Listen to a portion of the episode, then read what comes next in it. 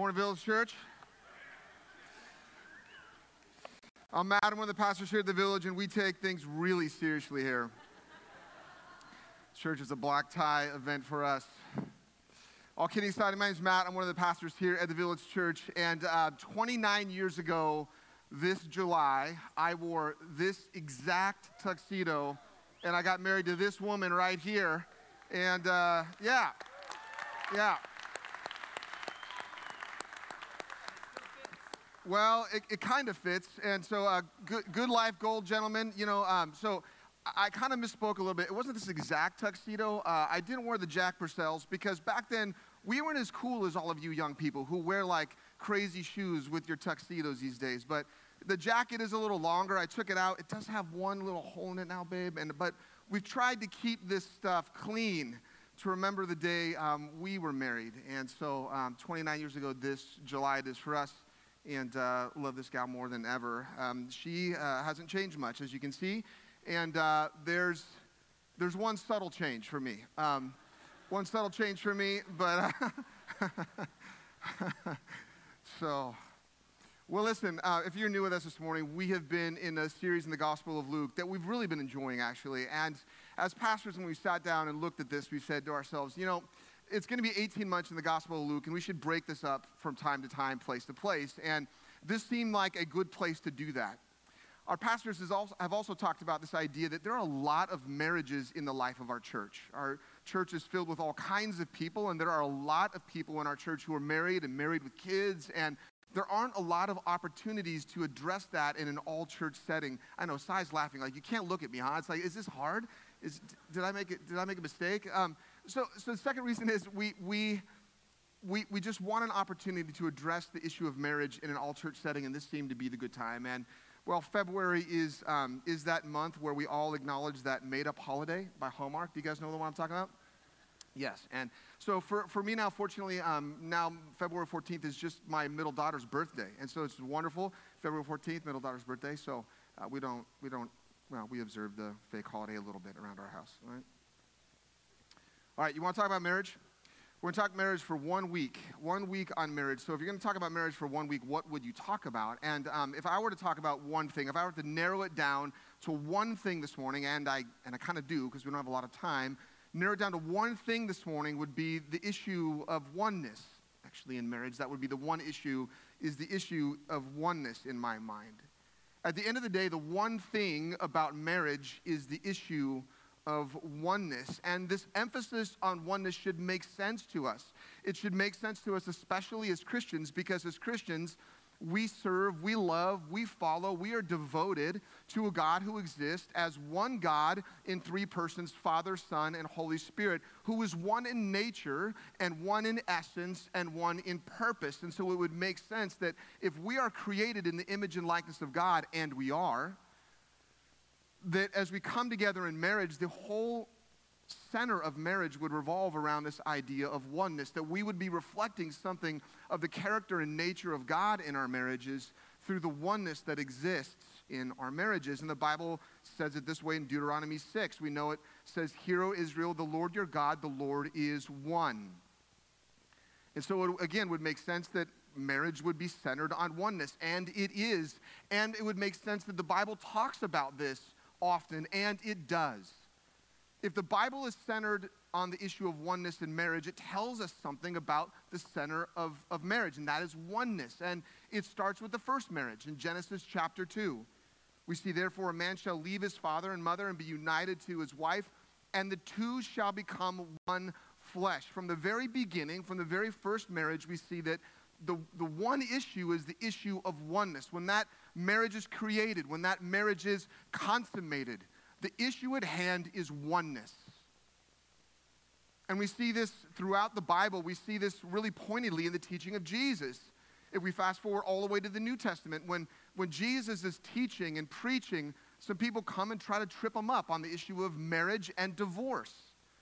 And what does Jesus do? He goes back to the beginning. He, he says, This is the way that it was from the beginning. Therefore, a man shall leave his father and mother and hold fast to his wife, and the two shall become one flesh. So they are no longer two, but but they're one. And Jesus goes on to say, therefore, what God has joined together or brought together, let not men separate. And you might hear that in weddings. And if you're not yet a Christian, you might have heard uh, an officiant in a wedding say this, but, but it comes from Jesus. It comes from the Bible. It comes from the Word of God. It comes from God's design for marriage, is that when we are brought together as one, one man, one woman for one lifetime, that's the biblical model for marriage men ought not to separate that because a husband and wife become one. And as the early church got started, we see this in the life of the early church. It's not only in Genesis in the first marriage and it's the teaching of Jesus, but we see it in the life of the early church where Paul is teaching on marriage. And what is Paul going to do? He's going to say, I'm going to go back to what, what Genesis says. I'm going to go back to what Jesus says. We're going to keep things consistent here, Paul tells the Ephesian church that lived in a culture that didn't value marriage the way that we would value marriage as Christians in a city and culture that was trying to redefine marriage or didn't value marriage by breaking marriages apart or spouses being unfaithful to each other and it becoming, well, acceptable culturally or men having certain preferences but not as husbands but not the wives. Ephesus was a place that was steeped in sexual immorality and unfaithfulness. And so what Paul says is what the Bible always says. Therefore a man shall leave his father and mother and hold fast to his wife, and the two shall become one flesh. And Paul goes on to say, This is a mystery, it's profound, and I'm saying that it refers to Christ and the church. We'll talk about that at the end of our time together this morning. So marriage is all about oneness throughout the Bible, but but you might be asking yourself, well, how do I how do I do that? How do I cultivate a marriage that's centered on and filled with oneness in this way? For the sake of my marriage, but also for the sake of my marriage imaging something of who God is, one in nature and essence and purpose. How do I actually do this? And so this morning, we're going to talk a little bit about that. We're going to answer that question of how by talking about five essential areas of oneness.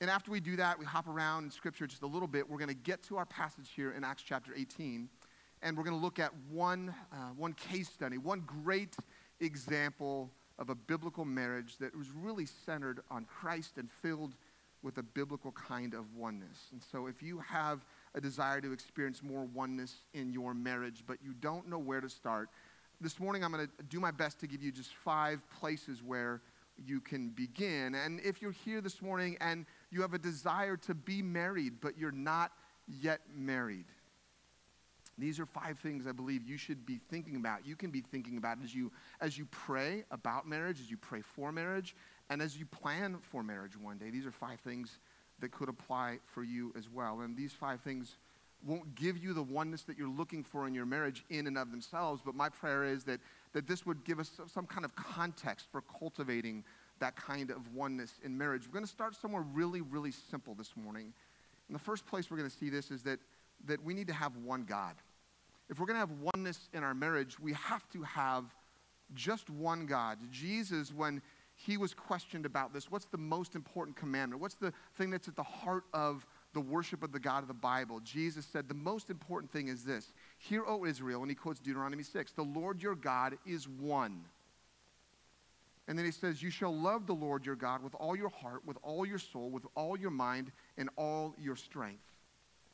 Jesus says the most important thing about being a Christian is your complete devotion to me. Your complete devotion to me as the one true God. The most important thing about being a Christian is our complete and utter devotion to Jesus Christ above anything or anyone else. If you and your spouse are not one in this and on this, you won't have the oneness that you desire in marriage. If you and your spouse are not one on the one thing that should be central to your marriage, if you and your spouse are not one on the one thing that you both love the most with all of your heart, with all of your soul, with all of your mind, with all of your strength, if you're not one on the one person that you are devoted to more than one another, you'll never have the kind of oneness that God designed marriage to have. I think oftentimes, even within the church, and I've been pastoring for 25 ish years and seen a lot of marriages lot have gone awry, and by God's grace, many have, have thrived. But, But seeing this over, I guess, a quarter of a century now in this specific context in pastoral ministry, one of the things I've seen is that oftentimes we assume we are devoted to the same God, and in the end, we actually kind of aren't, even within the church. Unfortunately, many times people have devoted their lives to false gods. And so they, they have a fractured marriage. They don't have the oneness in marriage that they desire, that they long for, that they're looking for, because at the end of the day, they said the right thing because they're part of this sort of social club that's revolved around the Bible or Jesus or nice commandments or rules, but they're not actually devoted to Jesus with all their heart, soul, mind, and strength. It can be really easy to have false gods, even ones that make sense, like work and career, like to get married and to say, How are we going to do this? how are we going to provide for ourselves? Where are we going to live? How are we going to earn a, a living?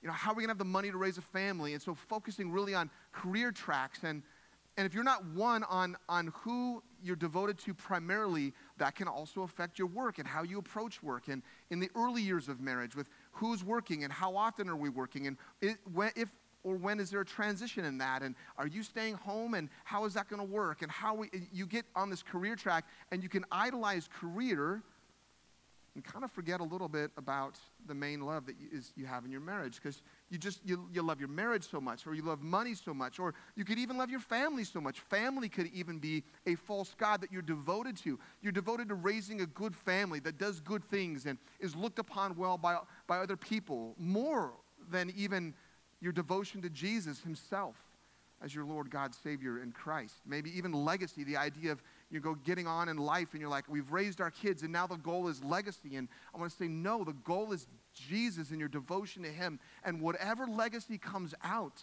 of all that He provides for you. It's so easy to assume we're, we're devoted to the same thing as the main thing. Paul would remind Timothy there is one God and there is one mediator between God and men, the man Christ Jesus. And there is only one God, Jesus Christ. And there is only one mediator between God and man. But I will tell you this morning, there's also only ultimately one mediator between a man and his wife. And this is good stuff for marriage when we consider how God has united us together with himself. If you've been married more than a few years, you know that you might need some mediation in your marriage. You might need some reconciliation in your marriage. You might need to come to one another and say, hey, are we on the same page about what we're one on and what we're united on and what we're devoted to? One God is where it begins. And I just want to step aside for a second and say, if you're not yet married, if you're a youth group student or if you're a college student, you're a young person in the life of this church, you're not yet married, you're a single adult, you're not like yet married, I want to tell you, this is so important if you want an inkling of the, of, the, of the oneness that you desire and long for in marriage someday, marrying someone who is devoted wholeheartedly to Jesus Christ is the absolute top priority. Can someone that's married say amen to that? I mean, that, that, that is just, there, there is zero substitute for that. And you can look in, at, a, at an example here that, oh, well, it worked out okay for them and worked out okay for them. I'm just telling you, not for very long. Because the one thing or the one person that you're both devoted to is the one thing that keeps your life devoted to one another. And it has to be Jesus. And you can't just settle for another person that's saying, like, oh, yeah, you know, I went to church when I was growing up. And yeah, I, I mean, I would say I'm a Christian. No, you want someone who's devoted to Jesus Christ the way that you are. That's, that's where it's at. One God. Secondly, this morning, one bed. Hope no one brought their little kids in here this morning. But Hebrews 13 4. Let marriage be held in honor among all, and let the marriage bed be undefiled. For God will judge the sexually immoral and the adulteress. To be one with each other, I'm just going to say it plainly, you have to m- make absolutely certain that you're not becoming one with anyone else in any way, shape, or form. Let me say that again. If you want to be one in your marriage with your spouse, you have to be absolutely certain that you are not becoming one in any way, in any shape, or in any form with anyone else. Or there will not be the kind of oneness that, that God designed for you and that you would joyfully have and enjoy in marriage. And this is true during marriage. He says, God will judge the adulteress, that is, the person that breaks their marriage through infidelity. That God is going to judge that in some way. And we don't know all the ways, but can't you imagine? But this is also true in its own sense before marriage. He says that God will judge the sexually immoral. And again, I want to speak to you, young people, or you single adults, or whoever you are, and you're not married. I just want to say this is as important before you're married as it is when you get married. That we can be united, we can, we can become united with other people in ways that, that will impact our marriages. Paul says it really plainly this morning. And so this is not like the safe for the whole family version. Paul was not like that. He was writing to the Corinthian church, and they were a very promiscuous culture. And so Paul just says it straight. He says, Do you not know that your bodies are members of Christ? Shall then I take the member of Christ and make them members of a prostitute? Never. Or do you not know that he who is joined to a prostitute becomes one body with her? For as it is written, Paul again quotes, the two will become one flesh. Now, I want to say that although this is most true physically, and this is, this is about the physical union or relationship, this is not something emotional. If you're here this morning, you're thinking, I don't know if I can be devoted to my spouse anymore because you know they've committed adultery against me emotionally and it's a biblical reason to be divorced. That's not what the Bible is saying. That's not what any of the verses about this are saying. They're saying when that person breaks that marriage covenant in an actual way, a physical way, that, that is one of the two biblical grounds for divorce. But we're not talking about divorce this morning, right? We're talking about marriage. What God is saying is that, that this is most true physically, and the scripture speaks about it in that sense. But I, I want to also say there is some implication, it does have some implications emotionally, mentally, and I have to say, because it's 2024 now, even virtually. A couple of weeks ago, the most popular podcast in the world, the most popular podcast in the world was talking about how people are now bringing, bringing AI created things into their marriage bed. People are now beginning to bring high functioning robots into their marriage bed. They're not even, it's not even just people we are a people that is so prone to bring other things into our marriage bed that now we're even looking as human beings as ways to do that virtually or ways to do that without with things that are not even human beings. This is true virtually. This is true mentally. This is true mentally as, as we talk about the enormous issue of pornography. And I won't talk about it long this morning, but how could you talk about this and not talk about it? Over two thirds of men in the last year statistically viewing it. Over a third of women now, statistically, in the last year viewing it. This is true mentally. This is true emotionally. In a recent study, 68% of divorces find that a common element is that one of the partners found someone else online. One of the partners is on Facebook looking up their old high school friend or someone they knew from college and their wife or their husband is not being attentive to them. And so they're getting sort of emotionally attached to this person. And they're bringing that emotional attachment into their marriage bed. The Bible says none of that. And this happens mentally through pornography, it happens emotionally through these connections that we have with people. The good news is that those who are happily married are 61% less likely to view pornography. People that are happily married don't often do this way less, uh, less often bring things mentally or emotionally, God forbid, virtually, into their marriage bed. So, to have the kind of oneness that you and I desire, have the kind of oneness that we desire in our marriages, we have to resist any kind of oneness with anyone else, and at the same time, resisting that, have regular times of marital intimacy with one another. And Paul tells the Corinthians this. He says, Do not deprive one another except perhaps by agreement for a limited time, that you may devote yourselves to prayer. But then continue together again so that Satan may not tempt you because of your lack of self control. Your sexual marital oneness is an important part of marriage, and actually so important that Paul says you shouldn't abstain for that except an agreed upon amount of time so that you can devote yourself to prayer. so that Satan may not tempt you because you lack self control. This is a very obvious statement, obvious reality. I say, what do we do about that? How do we, how do we make our, our bed a kind of a sacred place and a, a place that we, we, we set aside for for these things that are really a holy endeavor. I think there's some practical things you could do. I think you should do some practical things. If you're taking notes this morning, I'm, I'm about to give you permission to do some great stuff, all right? So like if you want if you want new sheets for your bed, you want to do something to like get new sheets, like make it like, yeah, we, we're kind of doing something to spruce up the room or get some new decor in your bedroom. Or if you're like, hey, I got it, you know, we want to get a new bed and just be like, this is our sacred space for us as husband and wife. The wife's like, yeah, see, you know, like Pastor Matt said, we can get the we can get the new headboard I want, you know? Um, or or do, do something like that. Just be creative. I know we're chuckling, but come on. Let's go. Do something creative. You know, Dina and I put up our wedding picture, and we put up a picture of her and I, and a picture of our family, and on both sides are our wedding vows. And, um, and it's in the shape of a cross, and it's right next to a big wall next to our bed in our, our room. Our, our, our entire marriage is devoted to Jesus and what he's done for us on and through the cross. And so it's right there in our bedroom. Like, we're not ashamed to talk about that. We're not ashamed to say that. I don't know, maybe you want to install a lock on your door, have some ground rules for your kids. You know, growing up, my mom always told us, you have to knock become, before you come into our bedroom. And I thought that was just about being polite. You know what I mean? I just thought, it's just about being polite. It was actually so that I don't have to have counseling, you know, when I grow up. You know, it was like, that's actually what it was. You know, it was, was counseling. I don't want counseling. And, you know, it was, but so, but my parents had ground rules. And so, yeah, the wife's like, yeah, you know, we need a new bed. And the husband's like, I know, we need a lock on that door too. You know, like there, there, there are things that you can do or put your marriage vows up in your room like we've done. I'm going to talk to you in a moment about a marriage mission statement. Maybe you want to put that up. All right, should we move on?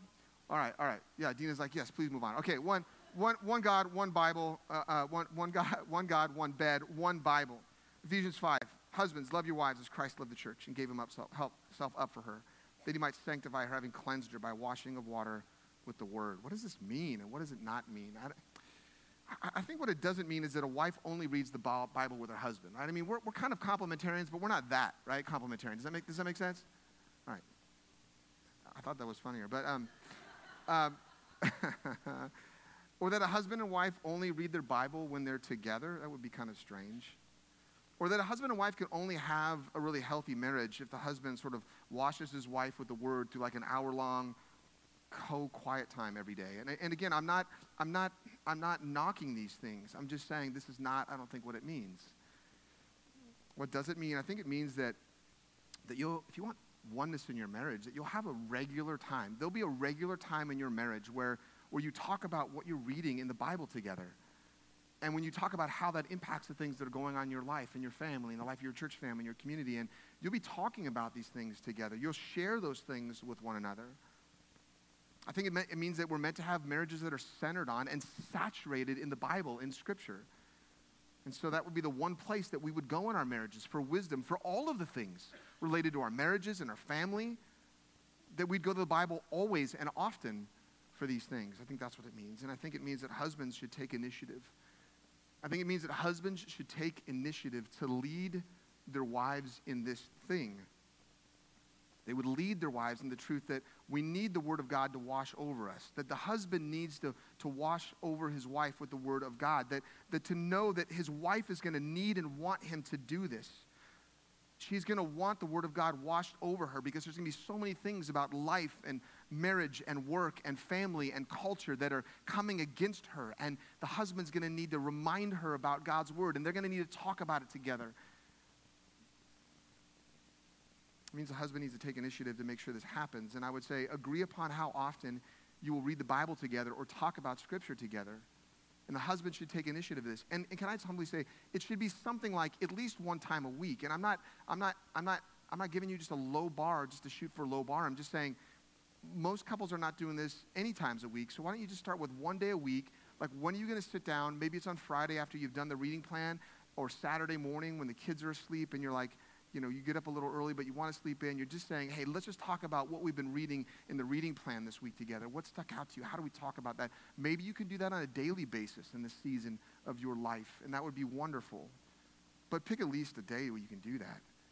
Get one reading plan, or get one Bible verse to memorize, or get one theme verse for your family for this season, or your marriage for this season. There's a fourth area of oneness I think that's not only one God and one bed and one Bible, but one prayer. 1 Peter 3 7, likewise, husbands, live with your wives in an understanding way, showing honor to the woman as the weaker vessel, since they are heirs with you of the grace of life, so that your prayers may not be hindered. Again, I don't think this is saying that husbands have to be perfect to have any of their prayers answered.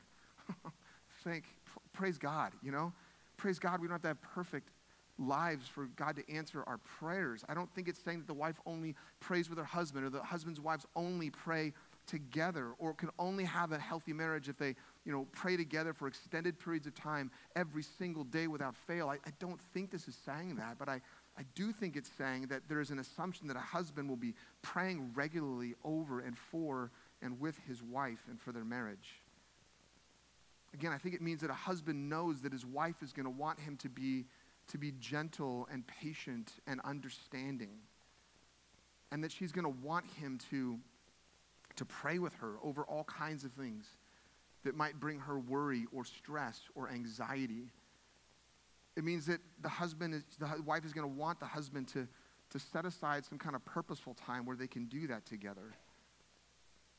I think to help create more oneness in the marriage, we should set aside some time to do this. That set aside time to, to pray together every day. Maybe it's even a little amount of time. It could be sentence prayers. Start there. Maybe it's setting aside time to pray together for a lengthy period of time, extended period of time each week. And I know I've said this before, and maybe many of you know our story in this, is that there was a season in our life where I'm like, how do I pray together with Dina at night without just falling asleep? Because if you've been to my house past nine o'clock, you know that I could be talking to you and just fall asleep. You know, like I could, I could be sitting in a chair talking to you and I could fall asleep. So how do, how do we pray together at night and do this? And there was a season in our life where it's like on a run one day, it's going, Lord, how do, how do we do this? How do I do this as a husband? How do I lead my, my wife and my family in these things? And, and you know what we do now is we take a prayer walk three days a week, Monday, Wednesday, Friday. We shoot for three days. It takes us 55, about 40 to 55 minutes, depending on how fast we're walking. Uh, we walk, we talk, we pray. We pray with eyes open. You can do that. We pray with our eyes open because we're walking, right? And so, uh, um, and, and I would say, um, husbands, I would just say, just as an aside, I know, I don't know why it is this way, but I've heard dozens of husbands say, I don't know why it's so awkward. It's like she's the person I love the most in life, and but it's awkward to pray with her sometime and to lead her in prayer. Like, why is that so weird? Like, I can pray with guys easier than I can pray with my wife. And I don't know, sometimes guys do things shoulder to shoulder. So I'm just gonna give you just I'm just gonna this is for free. Like walking with your wife, you're shoulder to shoulder, you know? And it does, it does create it, it has made that easier over the years and it's made our prayer life really robust. We love praying together. And many times, you, some of you will get a text message from us because we'll be praying for you on that prayer walk after we're praying for one another and for our kids and our family. We pray for our church family. We pray for some of you in particular. And you may have gotten a text, hey, we're on a prayer walk, we're praying for you. This is what we do. Lastly, there's, there's at least one more area, I think, and it's one mission. And this is going to transition us into our time talking about Priscilla and Aquila. We'll spend just a few minutes there. Romans 16, 3 through 4. Greet Prisca and Aquila my fellow workers in Christ Jesus, who risked their necks for my life, to whom not only I give thanks, but all the churches of the Gentiles give thanks as well. He says, my fellow workers in Christ Jesus. Did you notice that that's plural? Aquila and Priscilla are always mentioned together in the Bible. When they're talked about, they're always mentioned together. And actually, Aquila and Priscilla, and this passage was the passage that the pastor that married us, my, my mentor, my spiritual father, used at our wedding. He preached a homily on Aquila and Priscilla. Dina and I were really involved in youth ministry in that day, and we were doing everything together, in life and in ministry. And so this, um, not these ideas, but his ideas were the, the basis for that homily in our wedding. And we want to be the kind of people that when people talk about us, they say something like, Matt and Dina do this, or Matt and Dina are coming over, or Matt and Dina did that, or Matt and Dina were over here. And we want our names mentioned together like Aquila and Priscilla's names. Do you want, you, you, want, you want that, right, in the marriage? Yeah. It's plural, but you know, it's, it's interesting. Um, actually, Aquila is the first one mentioned in Acts 18, and, um, and Priscilla is the first one that's mentioned in Romans 16. Um, Aquila is mentioned first in Acts, Priscilla is mentioned first in Romans, and I think it just shows us just like they are so united, they are so together. For some reason, Paul chose to address Aquila first, or Luke chose to um, record Aquila first and Luke, and then for some reason, Paul chose to put Prisca first. I think Priscilla's short, right name, um, nickname for, uh, for Priscilla, like in the beginning, because they're so one. It's just they're both in it together. It doesn't really matter which one necessarily mentioned first. That was a big deal on that day as well. Maybe you and your, um, your spouse want some more some more union, some more purpose together. Um, this week, I'll be sending you out um, a marriage mission statement exercise where will help you focus on some of the core, um, the core values of your marriage that you want in your marriage, some of the core focus you want for your marriage, some of the things, the outcomes you want for your marriage. You're going to draft a little story and you're going to write a little story about the kind of story you want told about your marriage. And at the end, you'll draft a marriage mission statement. And it'd just be a little exercise. Maybe it would be great to do this week. Um, yeah, create some kind of oneness, maybe over a little Valentine's dinner. Who knows? All right. All right, five areas of oneness in marriage. You're like, okay, well, what does that actually look like? I'm trying to give a few examples, um, but the Bible gives us a pretty good example here in Acts chapter 18. And I just want to be honest and say for a moment, um, I kind of wrestled with this a little bit this week as I was putting this together because as I was looking at this idea of an example, I looked at the Bible and I said, you know, I know God values marriage very highly. He created it. We saw that in Genesis. I know that he, you know, that he says the marriage bed it, should be kept in honor. God honors marriage. God values marriage for all kinds of reasons, namely that it reflects something of him to the, to the world. But it's just so interesting that the Bible is filled with a lot of bad marriages. And maybe part of the reason for that is that um, it wants us to see that like we're not alone, that like it, marriage is hard and it's good, but it's not easy. But, but there's not a lot, of, a, lot, a lot of really good examples in the Bible of what this looks like. And we find one in the New Testament in the life of Aquila and Priscilla. And my second thought is that maybe this is because, maybe it's because marriage is not the ultimate end or purpose in life. That the ultimate end and purpose of life is our union with Christ and our relationship with Him. To take nothing away from marriage because God values it highly. We value it highly. I value it highly. We value that highly in the life of our church, but maybe it's not the ultimate purpose in life. Um, that, that said, if you're, if you're like a young guy, like a college student, young guy, and you're looking for like a, like a cute Christian pickup line, this, don't include this. No girl really wants to hear that, you know? They don't want to hear like, I know marriage isn't the ultimate purpose in life, but like you want to try anyway or something like that. They don't, they don't, they don't want to hear the like cheesy Christian theology things like, I know there's no marriage in heaven, but like you want to try to make heaven on earth or like you want to try to, my son's looking at me like, Dad, just stop. Just stop, stop with the, all right, I will stop. We only have a few minutes, so here we go. The Bible does give us a compelling example of what this looks like in the life of Aquila and Priscilla. We see in verses 1 to 4, it says, After this, Paul left Athens and went to Corinth, and he found a Jew named Aquila, a native of Pontus, recently come from Italy with his wife Priscilla, because Claudius had commanded all the Jews to leave Rome. And he went to see them, and because he was of the same trade and stayed with them, and wor- he stayed with them and worked, for they were tent makers by trade, and he reasoned in the synagogue every Sabbath and tried to persuade Jews and Greeks. What we know about Aquila and Priscilla from this passage is that, that they were one in the way they stewarded their home and their work. That they had the type of oneness in their marriage, obviously having one God, assuming having one bed, assuming having one Bible, because we'll see later they, they really understood it, assuming that they had one prayer life, that they were devoted to the regular prayers. They were Jews who were now following to Jesus. They, they were devoted to these kinds of things assuming that they were devoted to one mission, because we'll see here they are on mission with Paul. But they were one in the way they stewarded their home and their work. They were the kinds of people who cultivated this kind of biblical oneness in their marriage, and it showed in the way they stewarded their work in their home. The very first decision, oftentimes in a marriage, is what are we gonna, where are we going to live and how are we going to afford to live there? And some of you are young and you're married and you're asking that question right now. Where are we going to live? I tell you right now, the answer is not Franklin. The answer is not Meridian? The answer is not Austin. It's not Dallas. It's not Plano. It's not Nashville. It's not, it's, it's Orange County, right? The answer is, where are we going to live? It's Orange County. But then the second question is, how are we going to afford to live here?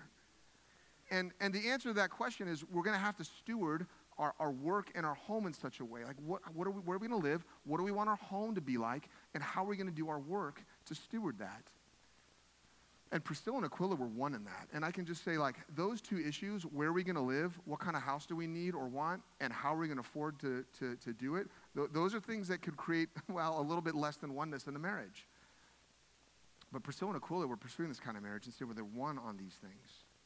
Secondly, we see um, something else that they were one on. It's, uh, it's here in verse 18 to 21.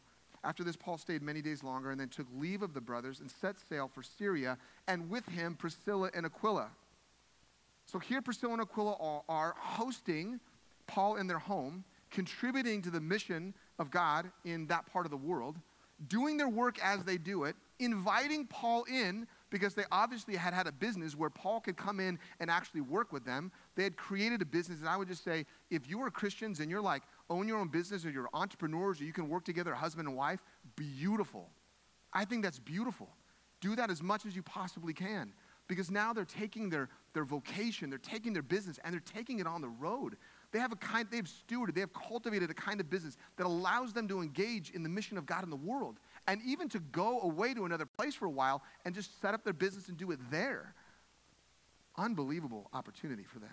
They were one in their part in the mission of God in the world. This is the second thing that they were one on. They had one, where are we going to live? How are we going to provide for that? How are we going to do that through our work? How are we going to steward all this?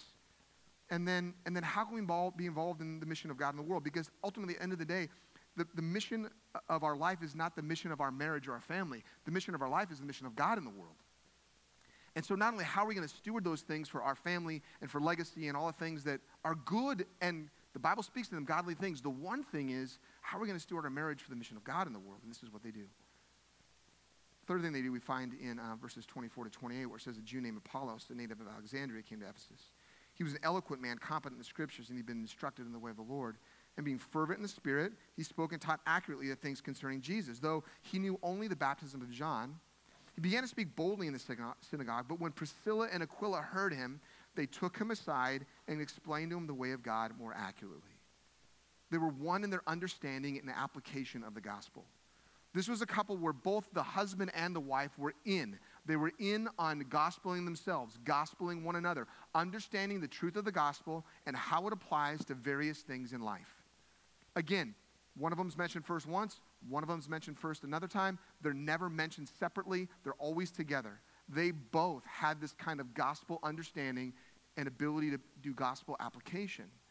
This is not like the guy that comes to the village church and gets involved in growing leaders and goes to Apprentice Academy and gets involved in the men's Bible study, but his wife is never involved in anything. This is not the wife that's in the women's study and she's going on the retreats and she's involved in multiple Bible studies and she's going to a prayer group and the man is just totally disengaged. No Bible study, no community group, no small group, no men's accountability group. This is not that picture.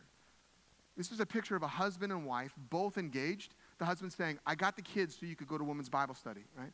The wife's saying, like, I'd love for you to go. I know I'm at the kid, with the kids all day, you're at work or whatever, but it doesn't matter. I want you with the men at Bible study. I want you going to your accountability group. Or this is the husband and wife that says, and we've had a number of those couples in our church, let's both sign up for apprentice together next year. Let's go through that apprentice track for the year together so we can grow in our understanding of the gospel and the application of the gospel. This is this kind of couple. Fourthly, this morning we see something else they're united in, they're one in. We're going to hop over to 1 Corinthians 16 9. We've been there before this morning. It says, The churches of Asia send you greetings. Aquila and Prisca, together with the church in their house, send you hearty greeting in the Lord. They are one in their love for the local church. This is a couple who was saying, We're going to steward our home, we're going to steward our resources, we're going to be involved in the mission of God in the world we're, we're, we're going we're gonna do these things well. We're going we're gonna study the gospel. We're going to apply the gospel. And we're going to love and be devoted to our local church. We're going to make decisions in our life that are connected to the life of our local church because the local church is that important to us. Matter of fact, we're going to house the local church, which tells you something about the success of their business. They likely had a giant home that had a giant courtyard where the church met on a regular basis in their home. This wasn't like a house church, like a community group with 20 people, right? This was like a large house with a lot of dozens of people showing up to church in a house church together. Their lives were devoted to the life of the local church, and they were one in that. And sometimes in marriage, what can happen is one of the spouses can be devoted to the life of a local church, and the other one's kind of like just along for the ride. And that is not the case for Aquila and Priscilla. They are in together, they are one in their devotion to the life of the local church. And lastly, this morning, Romans 16. We've been here once already this morning. Greet Prisca and Aquila, my fellow workers in Christ Jesus, who risked their necks for my life, to whom not only I give thanks, but all the churches of the Gentiles give thanks as well. They were one in their willingness to sacrifice all for the sake of Christ and his mission. When it says that they risked their lives for my life, it means that they were willing to sacrifice their life for the sake of the gospel. They were literally willing to lay down their lives, both of them. Aquila and Priscilla were saying, if worse comes to worse, we're willing to die for the sake of Christ. And so that's why we steward our, our home and, and our work. And that's why we that's why we study and apply the gospel, right? This, this is why we, we are involved in the life of the local church. This is why we have a, a, a, a view of what part we have to play in the mission of God in the world, even. Because we are so devoted to Jesus Christ, because He has made us one with Himself, He's made us one with one another. And now, our one thing in life is we are so devoted to Him that at the end of the day, if we have to lay down our lives for Jesus, we will do it. And they proved that they would. They proved that they would. You know, again, I've been, I've been, been at this a little while 29 years of marriage in, in July, um, been involved in the life of the church all of that time, been a pastor over a quarter century now. And what I can tell you is in Orange County, there are not a lot of people like this. In Orange County, there are not a lot of Christians like this. What I, my experience tells me is there are a lot of professing Christians in Orange County who want to steward their work and their home. They want to be successful in the work, and they need to be to afford to live here and they want to steward their homes well. They want to raise their kids to be, you know, good citizens and members of society and polite and have good values and those sorts of things. And they might actually be willing to write a check to like support missionaries and their part in the mission of God in the world is to write a check, but they would rarely go. Or they don't actually understand the deeper things of the truth of the gospel and they're not willing to have conversations to apply them in the lives of other people.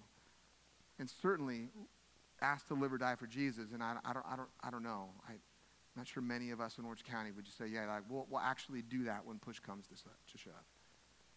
I was thinking this week, what an incredible opportunity because you know what? You, you know where there are a lot of those kinds of people?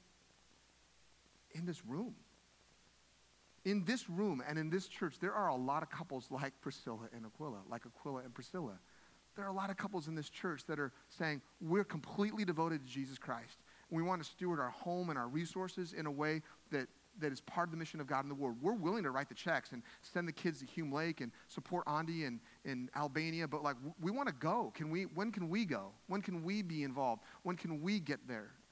These are, these are couples that are saying, like, we want to study together and we want to share the gospel with our neighbors and we want to open up our home and we want to create hospitable environments and invite people in. And at the end of the day, if, if push comes to shove and there's something that needs to be laid down, like a job or a home or whatever, like, we're willing to lay it down we're will, because we're willing to risk our lives for the sake of the gospel. We're willing to die to ourselves for the sake of being raised with and to Christ. And this church is filled with people like that. And what, what the most exciting thought for me this week was outside of thinking about applying these things in my own marriage was how these things apply to the life of this church. What an exciting thing it would be to have an entire church filled with, with couples and marriages like this. It's to- totally unstoppable. The, this would be amazing. And you know what, Village Church? This church is becoming more and more like that by God's grace. There's great marriages in the life of this church. Not perfect marriages, but really great ones. And I know we're spurring one another on in these things. I want to invite um, Reagan and the guys to come, and, and um, this final moment, I want to give you a final image of marriage. You know, in the beginning, we talked about we talked about Genesis, and we talked about Jesus' teaching. We talked about the teaching of the early church. But then, if you go all the way to the end, all the way to Revelation, you see in Revelation 21, then came one of the seven angels who had the seven bowls full of the seven last plagues, and spoke to me, saying, "Come, I will show you the bride, the wife of the Lamb." And in the end, there is this image of the marriage supper of the Lamb, and that we are the bride, he is the bridegroom, and we are the bride. And that we are united together with Christ in a more intimate and incredible way than we would be united with anyone, including our spouse. Know, life is ultimately about that union because if you're not yet a Christian, the Bible teaches that in the beginning we were united together with God in the beginning as men and women. Our first parents, Adam and Eve, were in the garden. They were perfectly united together with God. But then they sinned against God, wanting to be the God of their own life, thinking that their way was better than God's way. And when they did, that separated them, their relationship with God. It broke the relationship with God and one another. But if you're not yet a Christian, the Bible teaches that God wasn't content to leave us in that place, but He would come to us in the person of Jesus Christ. And He would live a sinless life on our behalf, a life we could never live. He would die our sinner's death on the cross and in our place and for our sins he would take the weight and the penalty of, of all of our sin on himself on the cross. And then he would raise three days later to give us life we could never have otherwise. A life that's forgiven for all the things we've done wrong against him and one another. and then to reconcile us to Him and one another, and to free us to live the kind of life that He had intended from us from the beginning. The kind of life, the kind of marriage that, that has the kind of oneness we really want and desire. It's possible through Jesus. And that's the good news this morning that Jesus has made us one with Himself. And He's given us the gift of marriage as a compelling daily reminder of that oneness. I hope that's good news for you this morning. Would you pray with me? Jesus, we, um, we do thank you for uniting us together with yourself. At the end of the day, there's nothing else. We thank you for this. We thank you for uniting us together with one another in marriage, for giving us the opportunity to experience something of that oneness, but give us the opportunity to point to the kind of oneness that you have with the Father and the Spirit. Jesus, we thank you for these things. And, and so we, we worship you in this moment because we, we're grateful that you've united us together with yourself. Will you help us to sing, to worship, to respond out of hearts of gratitude? We ask it in Jesus' name.